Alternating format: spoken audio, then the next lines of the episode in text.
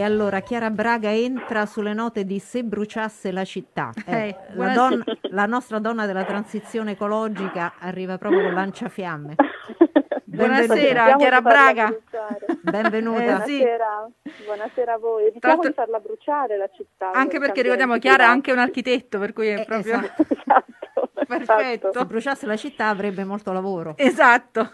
Eh, Chiara, allora buonasera, benvenuta a Radio Immagina. buonasera a voi e buonasera a tutti. Sono contenta di essere tornata.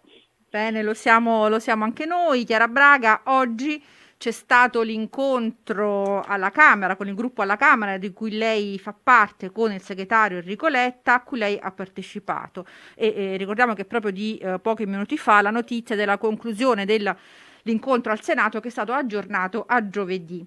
Ecco, eh, ci racconta mh, Chiara Braga eh, mh, insomma, come è andato questo incontro questa mattina? Sì, è stato un incontro positivo. Io penso che eh, da parte del gruppo dei deputati si sia apprezzata molto diciamo, la, eh, la richiesta del segretario Letta di eh, dare un segnale chiaro sulla guida del gruppo parlamentare e anche ovviamente la disponibilità eh, importante manifestata dal nostro capogruppo attuale, Graziano Del Rio, a cui tutti abbiamo rinnovato il ringraziamento per il lavoro svolto e l'apprezzamento. Eh, però credo che questo passaggio sia un passaggio importante per eh, contribuire a fare davvero del Partito Democratico un partito di donne e uomini eh, anche nei suoi ruoli di guida e quindi questo impegno diciamo, a definire nei prossimi giorni un cambio nella guida eh, del gruppo parlamentare eh, ci vede impegnati a trovare ovviamente la soluzione migliore per continuare l'importante lavoro fatto in questi anni da, da Del Rio. Eh, sì, anche perché lo ricordiamo che ehm, Enrico Letta invoca questa svolta rosa anche perché ehm, su 11 posti apicali eh, del PD, compresi ministri e governatori, il PD esprime 11 maschi, no Chiara Braga?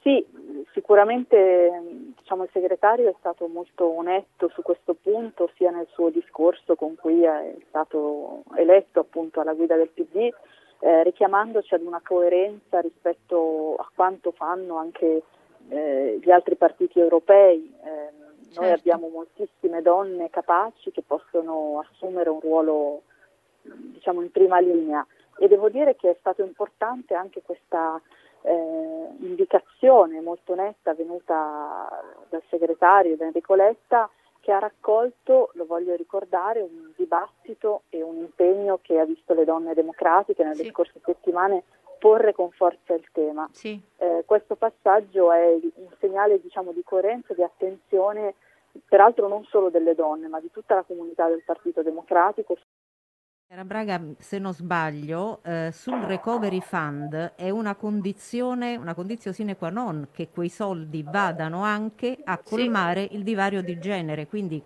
qualora non Certo. ce ne volessimo occupare per un problema di democrazia, ce ne dovremo comunque occupare per un problema di soldi. E aggiungo una cosa, eh, la parità di genere è diventata uno degli assi trasversali a tutto il eh, recovery plan, a tutto il piano nazionale che l'Italia dovrà presentare Presentare. nelle prossime settimane. Una richiesta del PD proprio è stata questa, no, Ed Chiara è stata una battaglia del Partito Democratico, Sì, sì. esatto, arrivavo proprio a questo. Eh, con Cecilia Delia, con molte donne dei gruppi parlamentari abbiamo lavorato proprio in quella direzione e il governo l'ha assunta e quindi è importante adesso eh, continuare a lavorare perché si traduca in fatti concreti ci sia anche una corrispondenza diciamo, nell'azione, nel rilancio dell'azione del nostro partito. Sì, eh, sì, è diven- è diventato un tratto identitario eh, il Partito Democratico e di questo non possiamo che essere contente e contenti. Eh, Braga, dicevamo prima, mh, nella prima parte di Piazza Grande, le donne sono state protagoniste di quest'anno di pandemia in positivo con eh, il lavoro eccezionale svolto in tanti campi, anche in negativo con il prezzo pagato in termini di perdita dei posti di lavoro. E l'unica via, mi collego alla prossima domanda che abbiamo per uscire da questo incubo, è il- la buona riuscita della campagna vaccinale.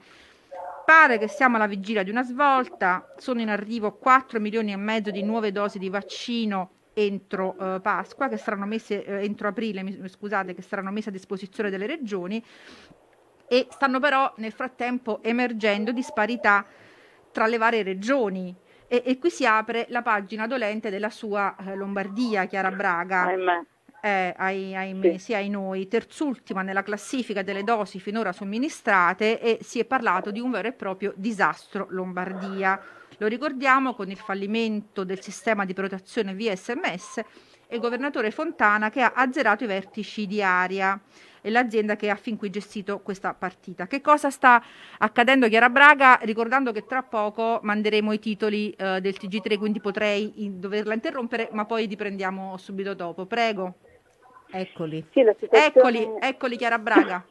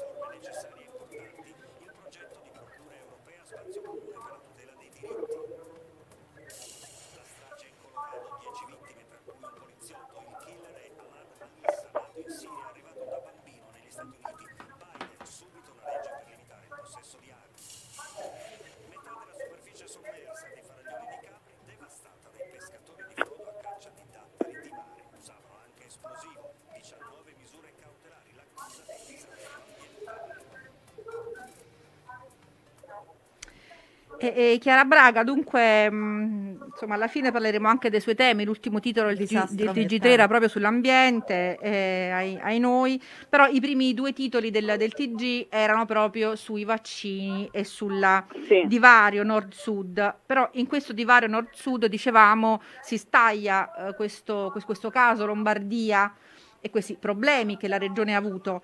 E che cosa sta accadendo in Lombardia, Chiara Braga? Bah, in Lombardia purtroppo mi sento di dire la situazione della somministrazione dei vaccini è veramente disastrosa. Eh, c'è una situazione drammatica in molte regioni perché i cittadini, i sindaci non sono in grado di eh, sapere che risposte dare alle persone. Tra l'altro ricordiamoci che in questo momento si stanno vaccinando soprattutto le persone anziane, gli ultraottantenni che eh, hanno bisogno anche di indicazioni precise e purtroppo il malfunzionamento della società della regione Aria eh, nella, nella, diciamo così, nel sistema di avviso e di programmazione dei vaccini eh, ha comportato un caos totale con il rischio anche di disperdere dosi preziose da somministrare. Eh, purtroppo devo dire che la regione che ehm, diciamo, ha sempre vantato, così almeno a parole, un'eccellenza nella gestione sanitaria si è dimostrata del tutto impreparata a gestire questa situazione e sta anche reagendo con delle mosse molto eh, dire, discutibili, cambiando i consiglieri di amministrazione della sua società regionale, ma confermando il ruolo apicale di guida cercando di trovare sempre responsabilità in altro. Noi stiamo dicendo chiaramente che in questo momento la priorità è programmare, eh, far funzionare la somministrazione dei vaccini e programmare le prossime settimane perché la disponibilità di più vaccini richiede che ci sia immediatamente pronta e operativa un sistema di somministrazione che funzioni finalmente. La Regione non è in grado di gestirlo da sola e chiediamo che chieda eh, aiuto a livello centrale al governo raccogliendo anche l'indicazione che il Presidente Draghi ha dato proprio sì. in queste ore, sì. pronti a sostenere le regioni che non ce la fanno. La regione Lombardia è una regione che non ce la fa. Sì, infatti il Presidente Draghi ha offerto in queste, proprio in queste ore l'appoggio del governo centrale e quello che è in discussione, come eh, accennava lei, è proprio l'intero sistema che il, insomma, degli ultimi anni in Lombardia, diciamo che stanno venendo al pettine nodi antichi sì, nodi antichi che devo dire non sono nuovi perché in tutta questa vicenda della pandemia pensiamo alla questione delle, delle mascherine, dei tamponi, alla questione delle RSA dove vi ricordate sì, un anno fa certo. la Lombardia è balzata agli onori della cronaca perché mandava i malati Covid eh, nelle RSA e questo diciamo così, ha provocato un aggravamento di, della situazione in quelle strutture. Eh, oggi ancora una volta su una partita ancora più decisiva che quella della somministrazione dei vaccini stiamo vedendo eh, questo disastro che è veramente inaccettabile e quindi c'è bisogno di intervenire rapidamente. Eh, guardate, io non ho difficoltà a dirlo, non ci interessa in questo momento la polemica politica con i vertici leghisti di Regione Lombardia, ci interessa dare ai cittadini lombardi le risposte. le risposte che meritano e che non stanno arrivando. Qualunque soluzione di supporto dal livello centrale deve essere non solo auspicata ma accolta a braccia aperte perché eh, non possiamo pensare di affrontare le prossime settimane in questo caos. Sì, Chiara Braga, ci auguriamo davvero che, mh, insomma, che questa situazione in Lombardia si risolva al più presto, come diceva lei giustamente, per i cittadini al di là e al di fuori di ogni polemica politica. E, mh, adesso vorrei affrontare con lei altri due temi, mh, tornando un po' al discorso del Partito Democratico e de, de, de, insomma, della, della, della, dell'impronta eh, impressa dal neosegretario Enrico Letta. Eh, in questi giorni Enrico Letta, ma non solo lui, anche in passato, si è molto speso su due temi in particolare. E, stiamo parlando della legge Zan contro l'omofobia. Eh, proprio l'altro giorno, ricordiamo, c'è stata l'ennesima aggressione omofoba di cui si, è stato diffuso un video davvero terribile e, e, poi parliamo anche della riforma della legge sulla cittadinanza o ius culture, come, come si dice.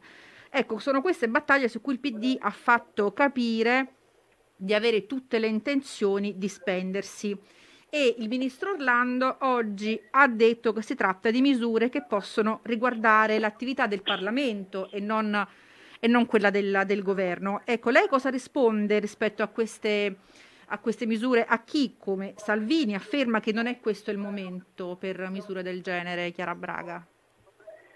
Ma rispondo con ehm, i fatti e con l'esigenza di mm, non nascondersi dietro tentativi di strumentalizzazione politica o ideologica a una legittima aspettativa eh, del nostro Paese di fare dei passi in avanti sul terreno dei diritti civili.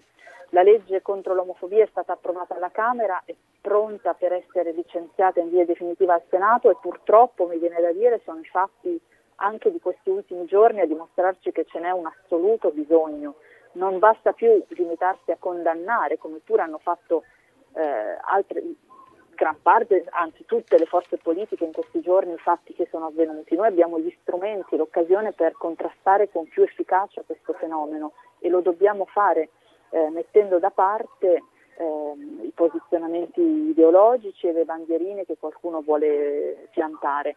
Così come sul tema dello Ius Culture c'è una questione oggettiva di certezza per questi ragazzi che vivono in Italia, che non sono nati in Italia e che devono vedere riconosciuti un diritto diciamo così, di cittadinanza fondamentale. Chi agita la bandierina e eh, lo spauracchio della eh, perché ce ne occupiamo in un momento così difficile, lo fa in malafede. Queste sono misure che non tolgono ovviamente diritti a nessuno, ma che aiutano l'Italia a fare un passo in avanti nella direzione dei paesi più moderni. E per noi non sono bandierine, sono un pezzo del nostro, eh, della nostra identità, della nostra volontà di cambiare in meglio e rendere più moderna, più accogliente, più equa questa società. Eh, faremo la nostra battaglia in Parlamento ovviamente, chiederemo alle forze politiche della maggioranza in primis di condividere con noi questi passi. Non siamo pronti, diciamo così, a eh, arretrare per accontentare o eh, intimo- farci intimorire, diciamo così, dalle reazioni rabbiose di qualche leader di partito. Per noi queste sono questioni troppo importanti. Eh, tra l'altro noi abbiamo avuto ospite qua qualche giorno fa proprio Geriballo che ci ricordava eh, proprio come anche nella pandemia il non aver dato cittadinanza a tanti medici nati in Italia ma con genitori stranieri abbia penalizzato in qualche modo addirittura il nostro sistema sanitario nazionale. Che è un problema Certo, che abbiamo perché- adesso con le vaccinazioni, cioè Esatto. con gli infermieri. Esattamente, Eh, quindi sì. insomma, eh, a chi dice che Questo non è, che non è il momento. dimostra- ho sentito, io ho ascoltato la trasmissione in cui Jerry raccontava appunto eh, anche a partire dalla sua esperienza e dal lavoro che lei sta facendo questa, questa situazione. Stiamo parlando della vita concreta delle persone, di, di- di opportunità per tutto il paese, di diritti che riconosciamo delle persone, ma anche di un'opportunità di crescita complessiva per la nostra società. Per questo Sì. noi non molliamo su questi temi. Sì, mh, sì, Chiara Braga, adesso mh, abbiamo prima accennato insomma, al titolo del TG3 sul, sul disastro ambientale a Capri, ovviamente non possiamo che chiudere sui suoi temi che sono quelli dell'ambiente, della transizione ecologica, Richi- però volevo richiamare con lei un dato che è uscito proprio una notizia di oggi, e cioè l'Italia che per il terzo anno consecutivo si conferma la prima in Europa nel campo del riciclo. Lo ha rivelato il rapporto nazionale sull'economia circolare in Italia 2021 preparato dal CEN, il Circular Economy Network, e da Enea, che è stato presentato proprio questa mattina. Però allo stesso tempo il presidente di CEN, che è Edo Ronchi, ha affermato che l'Italia è leader in questo campo, ma che in realtà sta perdendo posizioni a proposito appunto di disastro ambientale. Dunque, come va letta questa notizia di oggi? Chiara Braga, anche con un occhio al futuro e dunque al piano nazionale di ripresa e resilienza o eh, più, eh, più facilmente recovery plan, Chiara Braga. L'Italia è, eh, la, la ricerca di oggi dimostra come l'Italia eh, diciamo, davvero è eh, punto avanzatissimo su molti fronti della transizione ecologica, il tema appunto della, delle, dell'economia circolare, del riciclo di materia è fondamentale perché questo eh, significa ridurre il consumo di materie prime, ottimizzare i processi produttivi, ridurre gli scarti, le quantità di rifiuti che dobbiamo gestire, quindi avere un impatto minore sull'ambiente.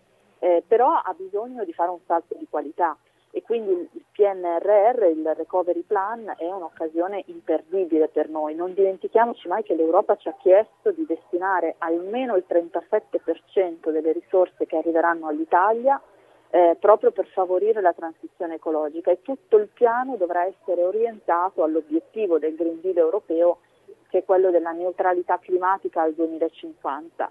Quindi noi abbiamo una necessità di usare al meglio queste risorse per accompagnare dei processi virtuosi che già ci sono, ma anche per superare delle difficoltà oggettive. Penso, ne faccio un esempio, eh, sulla questione della produzione di energia da fonti rinnovabili, noi abbiamo certamente uno standard di produzione abbastanza alto, ma la difficoltà con cui oggi si realizzano impianti di energia rinnovabile eh, per i processi autorizzativi, per i tempi particolarmente lunghi eh, o, co- o si ammodernano quelli già esistenti è un problema che dobbiamo risolvere e usare le risorse del Next Generation EU risponde esattamente a quell'obiettivo fondamentale di costruire un modello di sviluppo più sostenibile che faccia dell'ecologia, diciamo della, della sostenibilità ambientale un pezzo eh, della nostra competitività, come dimostrano anche i dati di oggi. È una sfida importante che giochiamo con delle armi importanti, non dobbiamo sempre buttarci la croce addosso, ma sapendo anche che dobbiamo affrontare dei nodi eh, decisivi per sviluppare tutte le energie positive che il nostro Paese ha in questo campo. Eh, eh, diciamo quindi, dunque che chiudiamo questo, questo nostro appuntamento con una nota anche positiva e di ottimismo Finalmente. per il futuro. Dunque, davvero grazie, grazie Chiara Braga di essere stata con noi, deputata del PD e responsabile transizione ecologica, sostenibilità e infrastrutture della segreteria nazionale del PD. Grazie, Grazie ancora. a voi.